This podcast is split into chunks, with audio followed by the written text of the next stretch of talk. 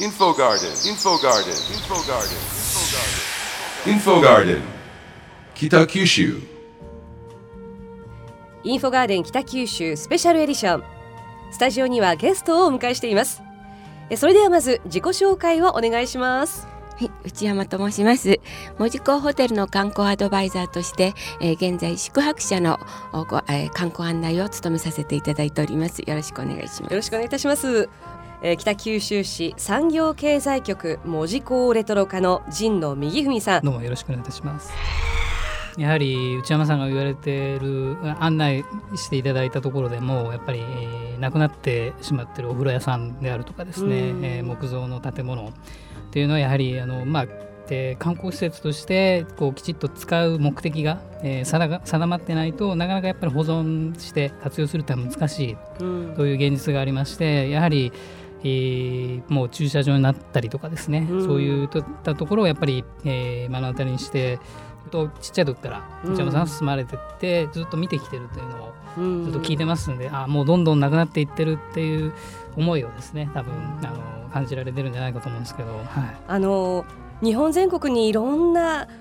今考えると素晴らしい史跡というものがたくさんあったはずなのに、はい、あの高度成長時代には古いものはもうどんどん壊して新しいものをたくさん建ってみたいな、ええ。そういう風潮があったじゃないですそかうですね。今考えるとちょっと愚かしいなと思うところも、もったいないですね。ね。あの私はやっぱりその門司港の魅力探しということを常に心がけておりますので、うん。ほんのあの建物の塀であるとかそれから裸の電球であるとかそういうことに目をつけて、うん。でまあ保存のためにずっと絵も描き続けていて、まあ、この度一冊の本にしたんですけど、あのそのようにいつも魅力探しに心がけてるんで路地裏散策とかも、うん。もちろんそこから始まってるんですね。うん。あの昔の古い佇まいとかもうわずかですが残ってるものを皆さんに見ていただいて、うん。えー昭和のロマンを感じていただきたいっていう感じでご案内しております。うん。ま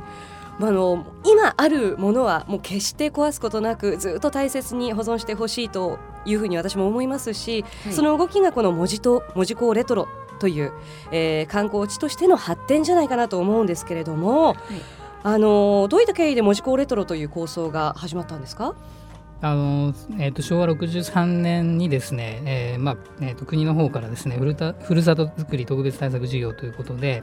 えーまあ、大きなあの分岐点で門司港駅が、えー保存するかもう古いので、えー新しい駅に作り変えるかとうん。いう時期に差し掛かっておりましてその時に一応、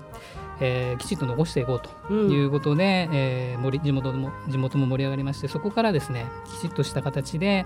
えー、市門を整備した上で、えー観光地としてもう一回再生しようということで、うん。えーそれで、まあ、63年から、えー事業認定されて、えーグランドオープンが平成7年えー今までまあ観光客がほとんどなかったところに、えー一応107万人のお客さんが来るようになったということで、でまたそれから2ステップ目ということで、えー今現在につながっているという形になって今で今ですと大体約220万人ぐらいはい。のお客さんが来ていただいてますので、まあ、うんトロッコ列車とかいろんな新しい施設もどんどんできてき、えー来てましてかなり、えー全国的にも有名になってきているというふうになっております。はい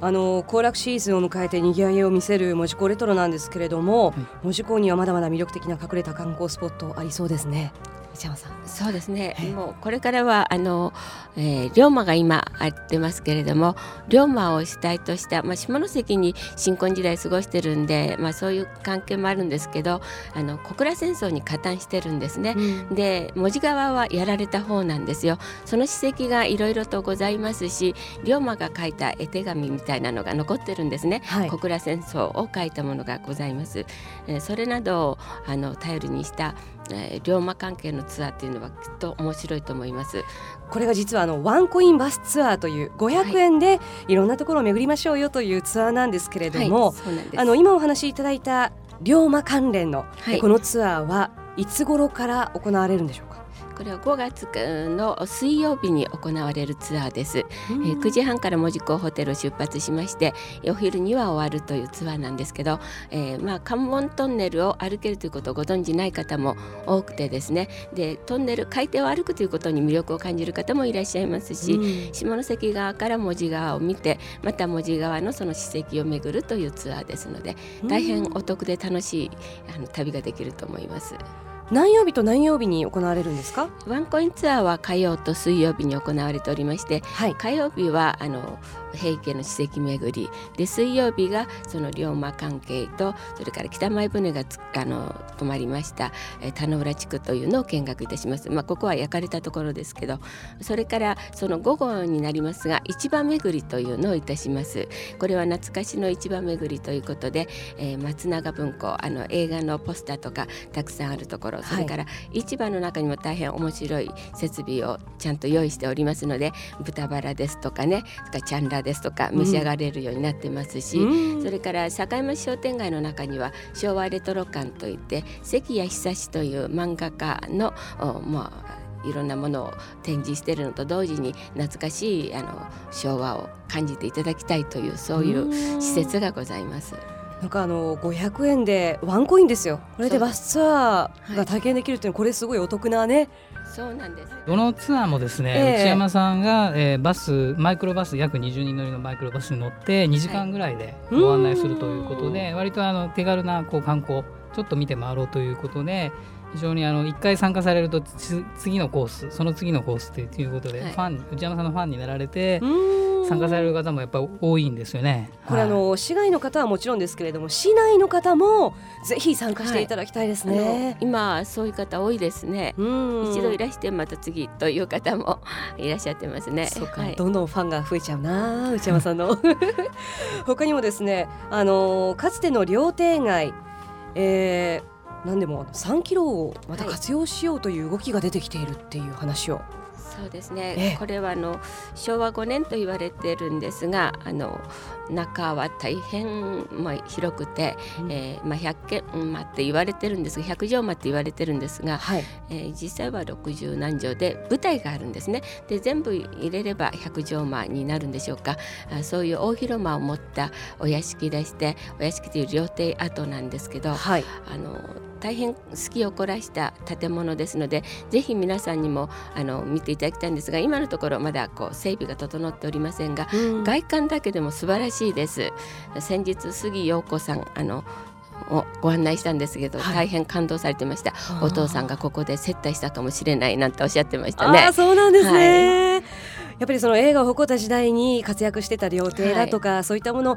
っぱりあのジノさん木造の西洋と違って木造のものを保存していくっていうのは本当に大変なことだと思うんですけれども。そうですね、ね、あのやはり木造ですと本当にこう手入れをよくしてもやはりこう少し曲が床が曲がってきたりですねやっぱりしてしまいますんでやはりこういろんなこう、ね、今あるも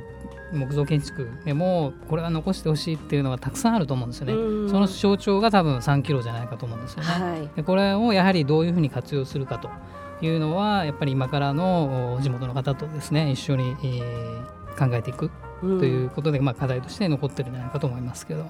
こうやってあの内山さんとかそれから神野さん、まあ、の市とそれから私たち市民と一丸となって大切に保存していくそしてあの観光地としてもっともっと全国の皆さんに知ってほしい。なんかこうやって門司港レトロがどんどん盛り上がっていけばいいですね。そうですね、えー、もう本当にあの3キロ界隈はあの芸者が200人最盛期にはいたと言われておりまして粋な文化が残っておりますのでね、うん、ぜひ皆さんにもそういうところを見ていただきたいですね。はい、うん